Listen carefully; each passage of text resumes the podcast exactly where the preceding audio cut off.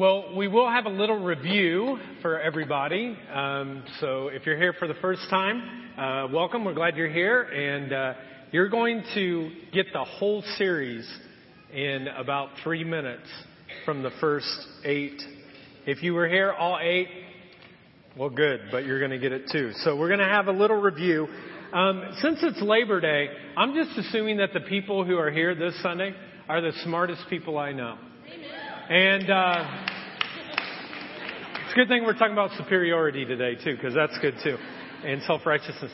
Um, but if you're here today, uh, what's good about that is that uh, you're not at the lakes wasting time. You know, you're like growing in your faith uh, today. Now, so here's a little review. Here's the first question. What is the name of the series that we're in? What's it called? Flow. Flow. Good. First celebration, I always know you're smarter than they are. No one said a word. And I'm like, serious.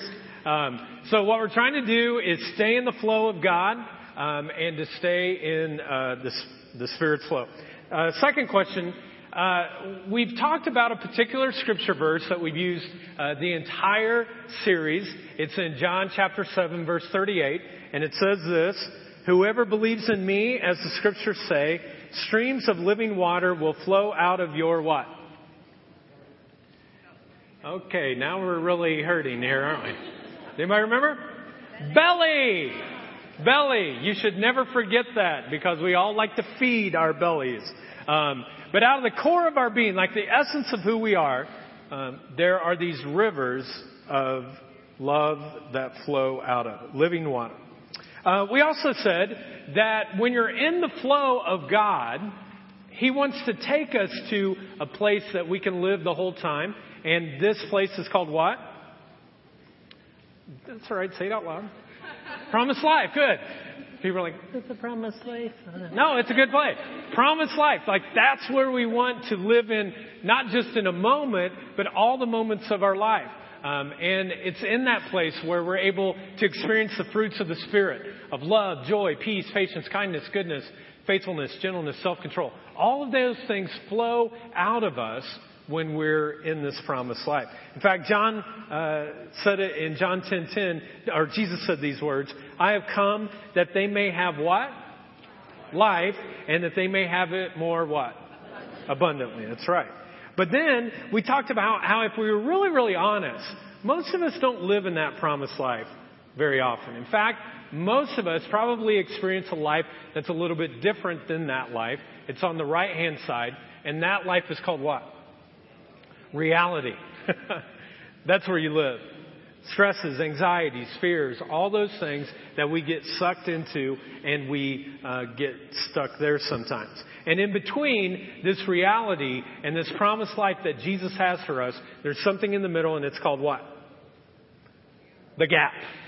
See, like even if you weren't here today or any of the time, oh, that's a gap. That's right. There's a gap between what you're experiencing and what God would have you for that life. Now, I want to talk just briefly about this gap issue uh, this morning. And I want to talk to you about it in regards to the fact that when we get to this gap, we don't like this gap. And we actually know that we ought to be living in the promised life, but we get stuck in reality. And when we're in this gap, what we try to do is many times we try to fake it with the church smile. Here, I think we have a picture of it. That's the, the church face. The church face is everything in my life is great and everything is good and there's no problems, there's no issues, there's no anything, and I am living in the promised life. And there's this real kind of push for that. And we have that, but sometimes we fake it. And what are some of the things that we fake? We come to church on Sunday and we serve. And we might get financially. And we might say, there are some things in my behavior I'm not going to do. And we develop kind of this church face, this kind of church life. And we want everyone else around us to know that spiritually, we're okay. We're good. But underneath kind of this false exterior is a real life or a real face. It's not a frown face, like I'm sad and things are horrible. It's just kind of like, hmm. I'm not experienced in the abundance of the promised life. And throughout this series, we've been talking about uh, this concept that there are some things that we want to put off and some things that we want to put on. And in this real life, one of the things that happen uh, is we put on this air of superiority. And that's what I want to talk about today. That sometimes, even though we don't mean to come across this way, we do with a superior kind of attitude. Now, we talked about taking off uh, some things, putting on things, and we created an acronym called RAGS, R A G S. So we want to take off some dirty rags in our life if we're going to get to the promised life. If we're going to get to that promised life, we have to take some things off and put some other things on. And the first thing in this acronym is the R, and the R stands for what? Resentment. Right. You can say it in a resentful way even, you know, it's kind of resentment. That's it. Okay. Now the A stands for what? Anxiety. We're going to put off anxiety and we're going to put on trust in God. And the G stands for what? Greed. That's right. Mismanaged desires that we have in life. And this morning, I want to talk about what I think is the most difficult rag for us to put off. And it is that of superiority. Superiority. So we're going to look at a text this morning that Jesus tells a story. And he tells a story in Luke chapter eighteen, starting in verse nine. And this is what he says. To some who were confident of their own righteousness and looked down on everybody else, Jesus told this parable. Two men went up to a temple to pray, one a Pharisee and the other a tax collector. The Pharisee stood up and prayed about himself. God, I thank you that I am not like other men, robbers, evildoers, adulterers, or even like this tax collector. I fast twice a week and I give a tenth of all I get. But the tax collector stood at a distance. He would not even look up to heaven, but beat his breast and said, God, have mercy on me, a sinner. And then Jesus added this, I tell you, this man, the tax collector, rather than the other, the Pharisee, went home justified before God. For everyone who exalts himself will be humbled, and he who humbles himself will be exalted. Now, for us to really understand this story, we have to understand the audience that Jesus is speaking to. So take a look at verse nine again. It says, to some, and then this next remarkable statement, who were confident of their own righteousness. They knew they were righteous and looked down on everybody else. Now, of course, we know that Jesus came into the world to redefine what righteousness was all about, because it had gotten really, really out of whack during Jesus' day. And so Jesus comes and he redefines it by saying that the essence of righteousness is this, is a heart that genuinely loves God and loves people. A heart that genuinely loves God and loves people. And Jesus is talking about people who are quite confident in their own righteousness. They don't love anybody, and they put everybody else down, and they elevate themselves. So what we're getting into here is a misunderstanding of what righteousness is all about, which is unbelievably important if you want to grow spiritually. Like if you want to grow in your relationship with God, and you want to grow into the promised life, it's really, really important to understand what it means to be a righteous person, a person who genuinely loves God and loves other people. Because when we get righteousness wrong, folks, it's deadly. When churches get righteousness wrong, they put guilt and weight upon people, and it can be dangerous. Now, the crowd that Jesus was talking to uh would have been larger than just a small group. There would be multiple different people, all kind of checking out his teachings, people from all different kind of backgrounds. And then there are those people who are actually there who are self-righteous, people who had power and respectability, people who were looked upon as spiritual giants in the culture, and everybody looked at them that way as well. Sometimes this probably happens to you. If you go to church very much, they're like, oh, you're a church person? Oh, you're that's you're a church person. Well, these were the best of the church people. And they put down everyone who was an outcast or a reject or a spiritual zero. But this was what was so interesting, is that Jesus hung out with the spiritual zeros more than anybody else. In fact, you can't go through the Gospels without him harping on and rebuking an attitude of self-righteousness and superiority, maybe more than any other sin that he goes after. You see, an awful lot of people who were messed up flocked to Jesus. Sinners. Self-righteous people did not flock to Jesus. Have you ever noticed, like, when you pick up this book and you start reading through the Gospels, and you read about Jesus and who he was hanging out with, it never says, and Jesus was hanging out with the self-righteous people. They flocked to him. Does it say that? No. It always says, the sinners, the prostitutes, the tax collectors, all of them flocked to Jesus.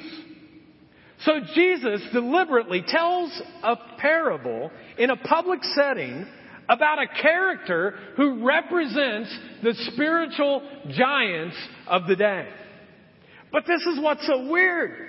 Most of the stories that would talk about the spiritual giants would make them the hero.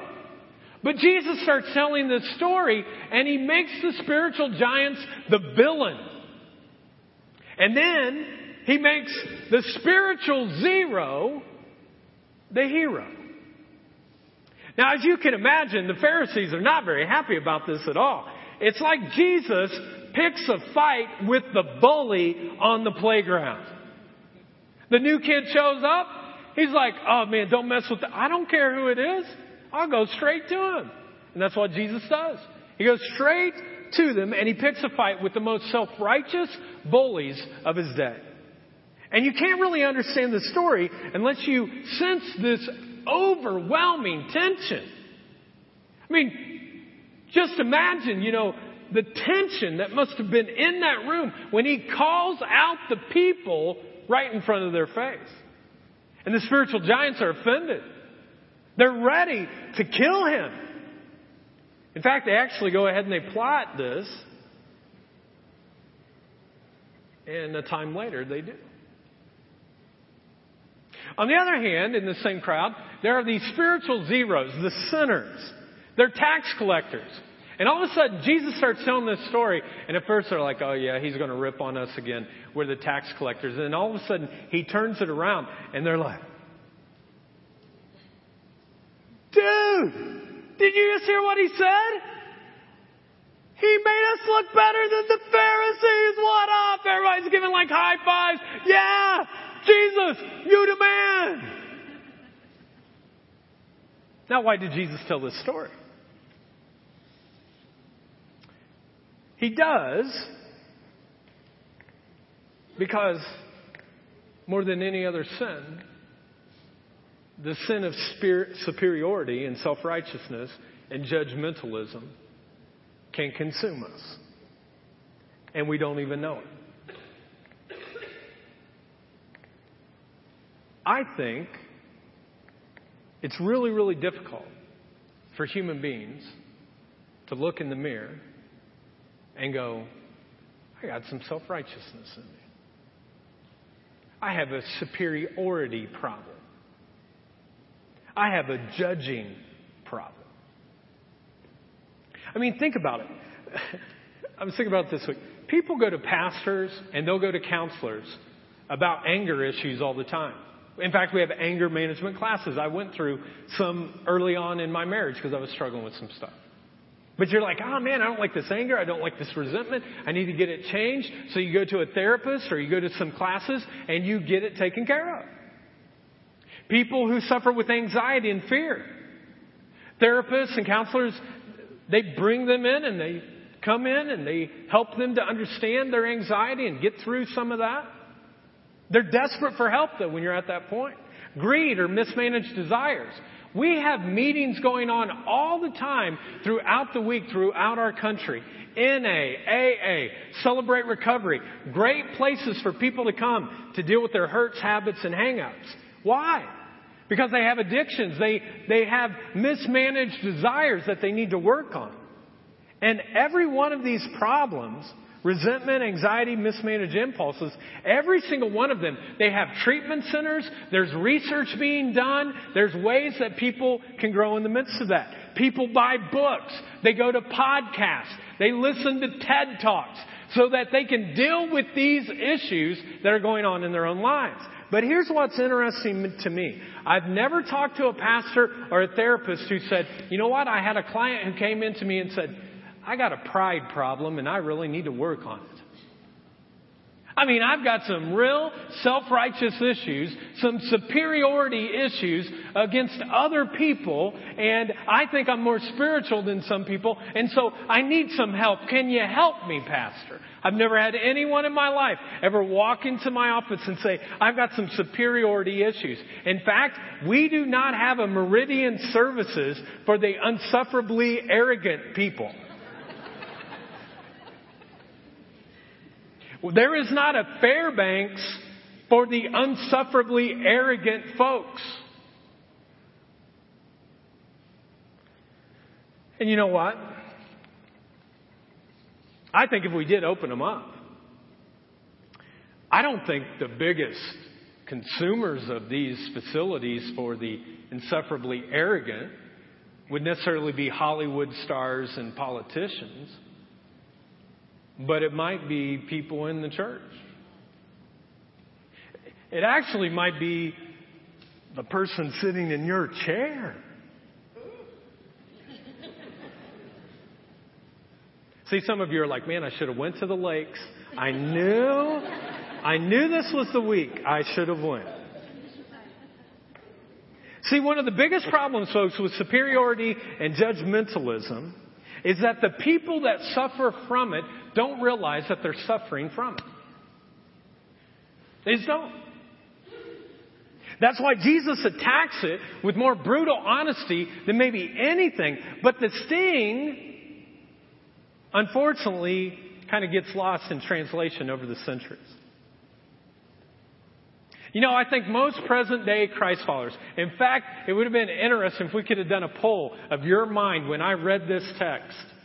I bet some of you read it and was like, man, I'm not a Pharisee. Thank God I'm not like that. And I'm not a tax collector either. I'm better than both of them.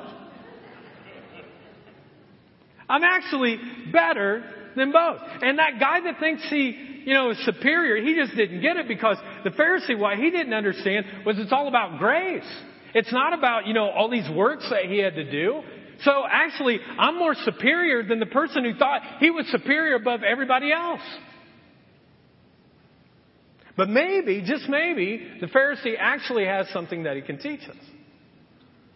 So let's put ourselves in the place of the listeners of Jesus' day for a moment. In the first place, you hear that word Pharisee and you're like, ugh, bad person. Listeners of Jesus' day would have never felt that way.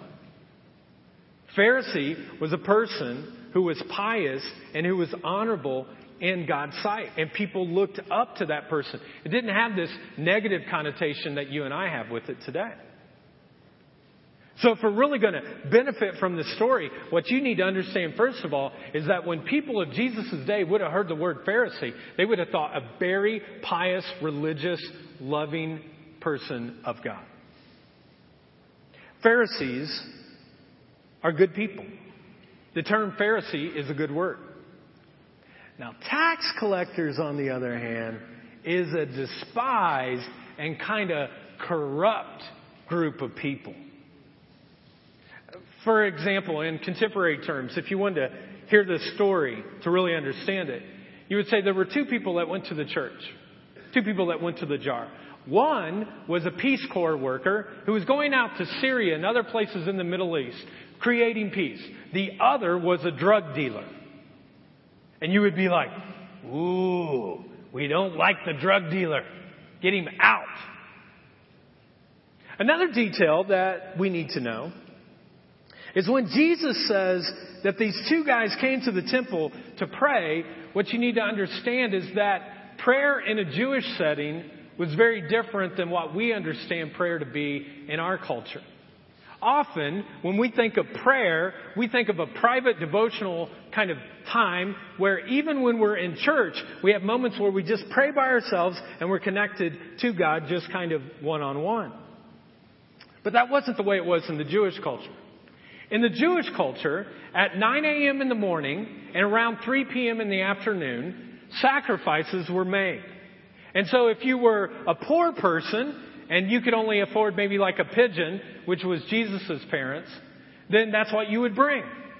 And if you were a wealthy person, you might bring a lamb or something more. But you would bring this animal at nine a.m. or three p.m. And what would happen is the priest would take it and they would kill the animal. And whatever sin that you had in your life was symbolically represented to be placed within the animal. And you went scot-free as the animal was killed.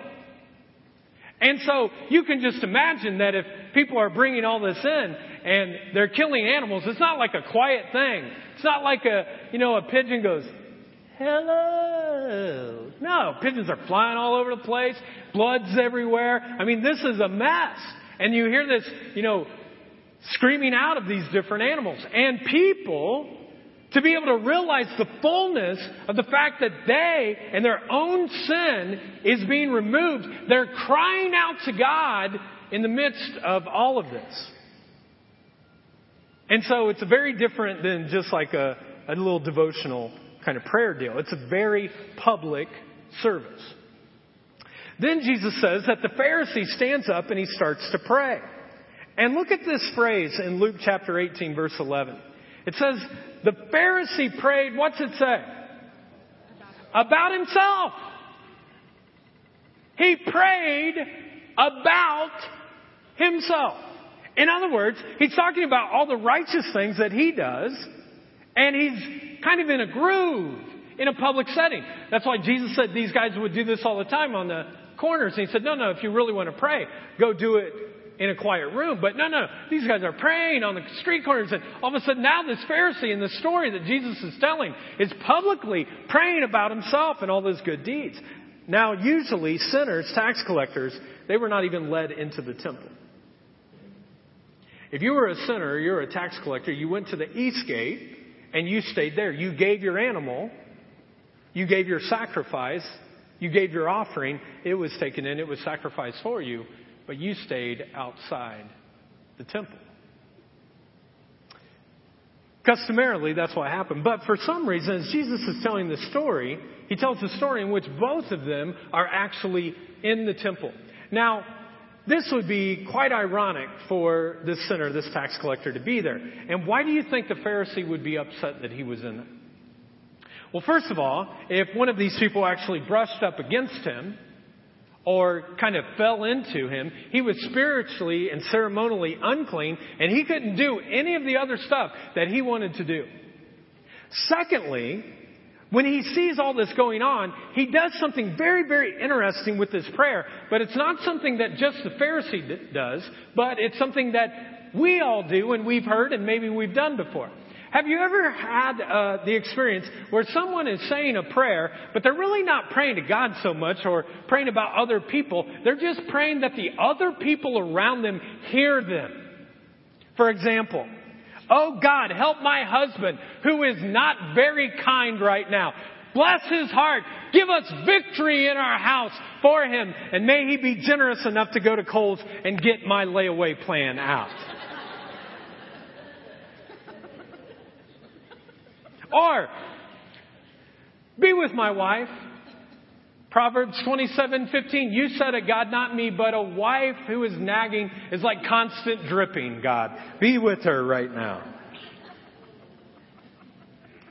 Some husbands right now are like, I didn't, didn't get anything out of this guy, but Proverbs twenty-seven fifteen. That's what I'm going to get. Or kids. Oh, God, be with my children. I love them. I care for them.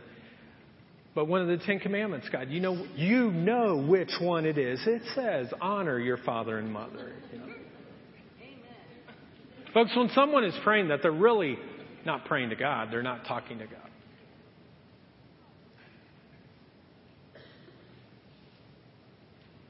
The Pharisee is not really talking to God. He's praying about himself and all the good deeds that he's done. He's instructing all the unrighteous people around him. And the biggest problem for the Pharisee in this story is this. It'll come up on the side screens. His superiority is cutting him off from the flow of God's Spirit.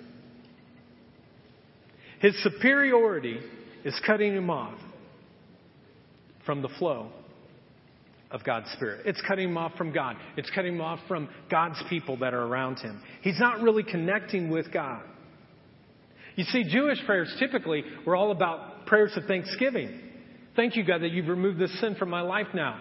Thank you for what you've given to me. Or they would be petitions about things that person was praying for specifically. But not this guy. He says, God, I am so grateful that I am not like other men. I am not a robber. I don't steal. I'm not an evildoer. I'm not an adulterer. I'm not like this tax collector over here.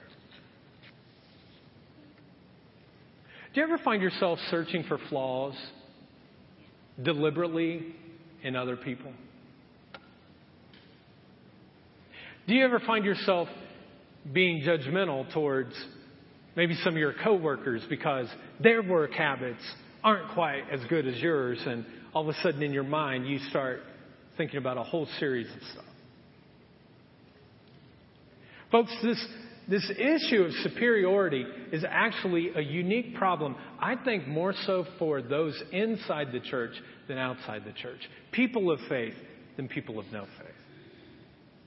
Because when I try to do something good, what often happens is when I do that good thing, I'm like, man, I did a good thing. Look what I did. Why can't other people be more like me? Why can't they do some of this good stuff? If some of these people would just do some of the good stuff that I'm doing, our world would be a much better place. And sometimes it happens in very, very goofy ways. For example, let's say that I have an appetite problem. I'm a Big Macaholic. I go to the Golden Arches and I worship there. And I have a Big Mac and I just can't stop. But one day I get a message from maybe the pastor or my small group, which y'all should be in small groups. But I get some message and so I go, okay, what I'm going to do then is I'm just going to stop eating Big Macs for this week. And you do, you go a whole week without eating a single Big Mac. Now you're cranky and you're mean, but you're not eating any Big Macs. And then one day, you go into McDonald's and you order a garden salad. And you start eating it and you look at the people around you eating Big Macs and quarter pounders. And you go, I cannot believe it. Do any of these people have any self-control whatsoever? What is their problem? And then, two days later, you go back to the Golden Arches and you worship there as you eat your Big Mac. Amen.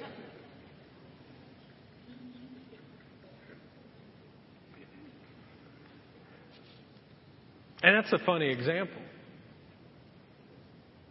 But some of us have a tendency to do this.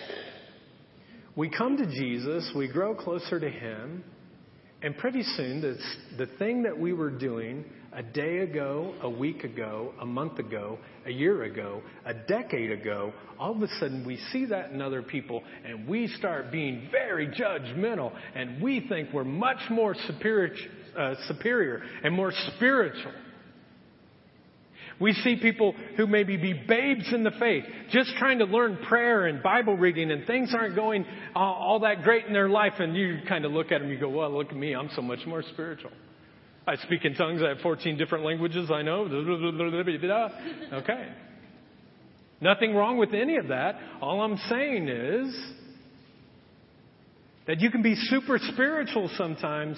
And really, what's right underneath that super spirituality is a superiority and a sense of judgmentalism.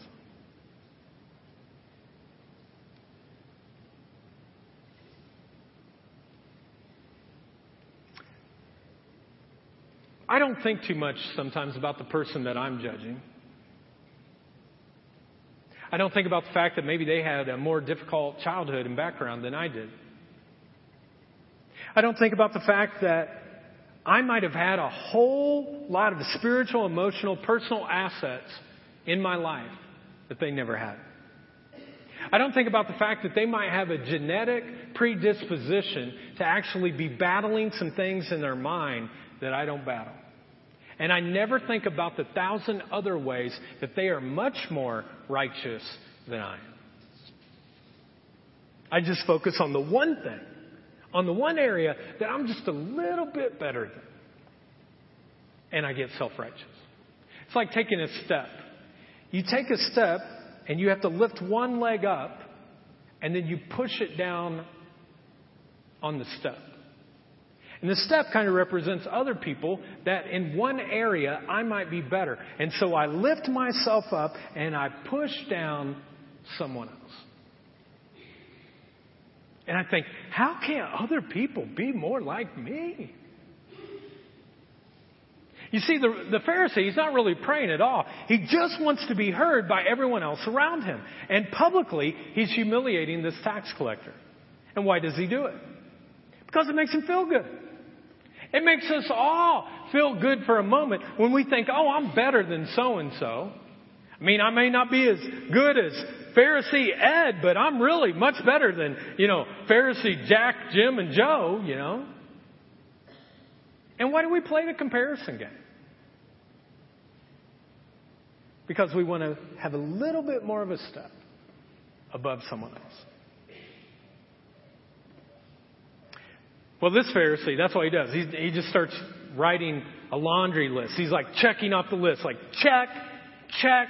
He gets to one. I fast twice a week. Check. Now, what's very interesting about him saying this is that Old Testament law tells us that the requirement for all Jews was to fast one day a year on the Day of Atonement. Now, this guy, he goes beyond that. He says, I fast twice a week. Now, those of you, you know, who are good at math, how many times is that in a year? Maybe no one's good at math. Um, okay, if you fast two times a week, how much in a year? one hundred and four. We need some help here. Good thing you don't count money. There we go. All right. one hundred and four. You're like one hundred and four. He's got some extra credit points, doesn't he? One is the requirement. He's got one hundred and four. Then he goes on to say this. I give a tenth of all I get. Now, tithing is a biblical concept. If you're not tithing, you should be, or working towards it. The Old Testament says it's the one thing you can test God on, and He will pour out blessings from heaven upon you. Jesus said, hey, it's not just about a tithe. That's a good start, but you should give your whole life. So tithing is a good thing. But in Old Testament times, in that law period, as Jesus is telling this story about this Pharisee, this is what's interesting, is that they didn't have to tithe on everything. There was some produce and some products that they didn't have to tithe on. Like celery. You didn't have to tithe on celery. I'm not making this up. I, I read it this week. This is what I do with all my time to give you interesting facts. But you didn't have to tithe on celery. I guess it was because they're like, God doesn't even like celery. No one else has to tithe on it, you know. Well, this guy, he says, I tithe on all I get. Even the stuff that I don't have to tithe on, I'm tithing on it. He's like observing every law and going above and beyond. He's getting the extra credit work. And then he puts down this low tax collector. But he didn't have to do that. He could have done this. As he's in the temple, he could have looked up and go, oh, I, I see the tax. They're letting them in today? They don't have to sit at the eastern gate and just give their offerings. They're letting them in today. I'm going to go walk over to one of them right now, and I'm going to say, hey, Man, I'm so glad you're in here. I'm just so grateful that they're not playing that dumb game. It's so dumb that some people aren't welcome to come into the temple, but others are. I'm so glad that you're here today. And this is what I want us to do. I, I just want you to know that God loves you. God is for you, and I'm for you. Can you pray for me and I'll pray for you? I mean, the reality is we're just two guys who both need the mercy of God and His forgiveness and His love and His grace. So, hey, so glad you're here. You pray for me, I'll pray for you.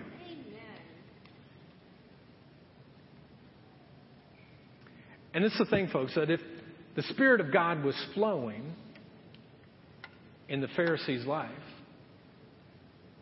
he would have done that. Because the Spirit of God, when it's flowing in a person's life, often asks that person to be sacrificial and generous and thinking of someone else other than themselves. And sometimes it takes a cost or a price, but the reward from heaven is so great. And you don't even do it for the reward of heaven. You simply do it to stay in the flow of God's Spirit. But this guy doesn't do that. Why didn't he do it? He was too devoted to his own stupid pride. And it made him kind of feel good inside to say, I'm better than him. Folks, nothing cuts you off from the flow of the Spirit more than an attitude of superiority or self-righteousness or judgmentalism. You see, the reality is pride is utterly and completely incompatible with love. Every time you have a prideful thought, and you understand what I mean by pride. It doesn't mean pride for like your wife when she does well, or your husband when she does well, or a friend does well, or your kids do well. I'm talking about a pride that says, I'm better than someone else. Every time you have that, folks, it's not love. And yet the irony here is that the Pharisee thinks he's praying and he's pleasing God. You know, the funny thing about you and me is that we can take issues like resentment and anxiety and greed or mismanaged desires. And when we see those, we go, man, this is a problem. But when it comes to superiority, many times we're just blinded by it. We don't even see it. In fact, I have a feeling that if you would have went up to the Pharisee and asked him, hey, how's your spiritual life? He's like, man, it's good. Let me tell you how good it is. I fast twice a week. I tithe. Me and God were just hanging out, and we were just like, we were listening to K-Love together, and we were just like jamming in with Jesus. You know, things were just going really, really good. My spiritual life is tremendous. And yet the reality is he was sinning the entire time. He was attacking another person. He was poisoning his soul, and he was violating love. He didn't even know it. His church face looked really good. Everything's good in my life. Let me tell you all the things that I do. But his real life, the life that God understands and that he knows more than anything else, was a mess. And yet what matters to Jesus and what matters to the Father is not what's on the appearance, not the outside. It's what's at the depths of your heart. So let me ask you this morning, do you have a Pharisee in you? Do you ever find yourself passing judgment on someone else? Do you ever get a little twinge of joy when you can be critical of a coworker because they're not doing things the right way? First church I uh, pastored in Flora, Indiana, there was a pastor in the community. And uh, one day I was talking to my wife. Any of you that are married, you, you know, like you have those talks where you're just kind of like, oh, man, he is such a jerk. And we go to these pastor things and he says this stuff. And honey, you just wouldn't believe what this guy's like. And I just kept going on. I was judgmental. I was putting him down and everything. And she paused for a moment and then she said, you know, I was reading somewhere that people say that sometimes when you're very judgmental towards someone, it's basically because you envy them. And I said, that is the dumbest thing I've ever heard in my life. No, I didn't. I was like, ouch. But she was right. I just envied this guy because he did have a bigger church. He was more impactful in our community than what our church was doing. And so I had to put him down. I had to, I had to lift myself up a little to step on him so I'd be better. Now, the other character in the story is the tax collector. Tax collectors were universally hated. They were the I R S of this day. They were the ones that were going to go in and audit your taxes. They weren't liked. They were corrupt. You see, Rome actually, like, ruled Israel. They occupied it. And these tax collectors were Jewish people that would just go out on behalf of Rome saying, hey, I'll get the money from our people. Get a little bit more and I'll put a little bit on the top and I'll be driving my caddy soon and, you know, you whatever. Now, in this story, this tax collector, though, when he gets to the temple, what's it say? It says that he stood at a distance. He separated himself from the other people. He did it because he was aware of what was inside him. You see, he knew he was totally flawed. He was aware of his own fallenness, his brokenness. And it produced a humility within him. The text says this: he wouldn't even look up to heaven. Think about that. You're in church. Maybe you've had this before. And you can't even look up to God. You just feel so bad. And Jewish life, every time heaven is mentioned, it's like God. I, I can't even look to God. Verse thirteen says, he would not even look up to heaven, but he beat his breast. Now, this is an extraordinary act that he does because there is a part of the body that Jews thought was more significant than any others, and it was the breast, because what the breast kind of housed was what? What was inside? It's your heart. The core of your being, the essence of who you are. The heart. My youngest daughter, Shiloh, is very, very spiritual. She always has been. And a couple years ago, she said, Dad, where does Jesus live? And, you know, I, I've gone to theological seminary and I have a master's degree. And I started to espouse to her the depth of the relationship of, you know, the Word, not just Jesus, but the Word, the second of the Godhead. And I said, Jesus lives in your heart. And so a couple days later, Shiloh comes up and she's like, Dad, come here. I want you to fill my heart. So she said, here. She grabbed her, grabbed my hand, put it up on her little heart. She's like, Jesus is walking around in there.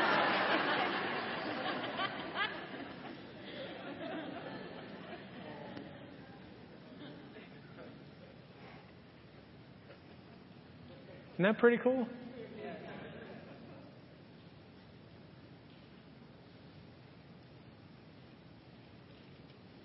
The act of beating on your breast. Did you realize that that phrase, beating on your breast, is nowhere in the Old Testament? There's only two places in the New Testament. And one of the places, as Jesus is going to Golgotha, as he's getting ready to be crucified upon a cross, it says the people beat their breasts. So as this tax collector is in this temple and he is beating his breast, he is like in agony because his heart is so wrong. And God is coming to him and he says, God, I'm not even worthy. I'm not even going to look up. My heart is wrong. My heart is wrong. I don't care about everyone else's heart, but my heart is wrong. I don't care about yours, but mine is wrong. And yet the honesty led to an opportunity for the tax collector to lower himself to a place of humility that opened himself up to the Spirit of God and the flow. Humility, folks, will always open you up to the flow of God's Spirit. And God is asking us, lower still. It's ironic to me that I'm teaching on this today because I, I read through the scriptures and uh, I have a reading plan. This morning, my scripture verse and the part that I read was in John three thirty. You can look at it this week if you want. But basically, John the Baptist comes and says, I must decrease, but he must increase. And I've been sensing in my own life that God is asking me constantly, Chris, lower still, lower still, lower still. And you know why? Because I struggle to be humble. I really do. I don't know about anyone else's heart. I only see a, a certain percentage of your heart. But I know mine. And I know that there are times in which this kind of superiority within me is frightening to me. A few years ago, there was a pastor in our community that uh, kind of got into a scandal. And when I heard about this for the very first time, I was like, wow, he really messed up big time. And wow, our church is going to be bigger than his soon. And I hate that about myself. I really do. I hate that about Chris Bunch. And there are times in which I pass other churches and sometimes I, I think, oh man, it really sucks to be them. I go, Chris, that's so horrible. And I want to be different. And I want to be much more like the tax collector than, than the Pharisee. And that's my heart. And sometimes it gets ugly.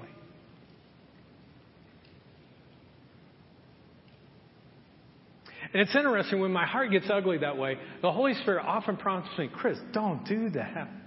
Like, don't do that. They're my kids. I love them. Why would you ever do that? I'm not comparing you to anyone else. Why would you do that?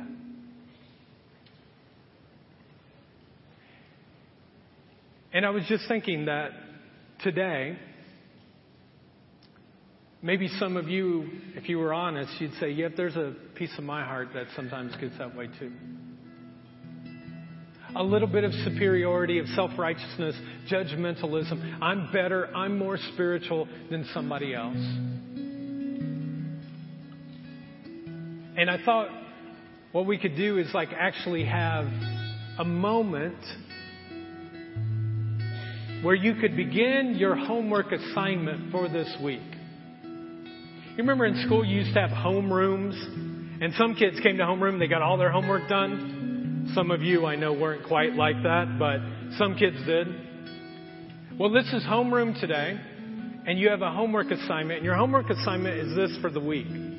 That anytime there is a hint of superiority or judgmentalism, that you'll just say, God, I am a mess.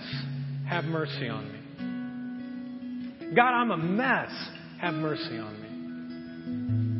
me. In fact, I'd like us to pray the tax collector's prayer out loud together, all of us in one voice. Let's repeat this out loud together. God, I'm a mess. Have mercy on me. And I want to give you a moment right now that if there's any superiority going on in your life, judgmentalism, self-righteousness, that you might ask God to begin to remove that. And then you get to choose which circle you want to be in, the circle of the Pharisee or the circle of the tax collector. So if you would, if you just bow your heads for a moment,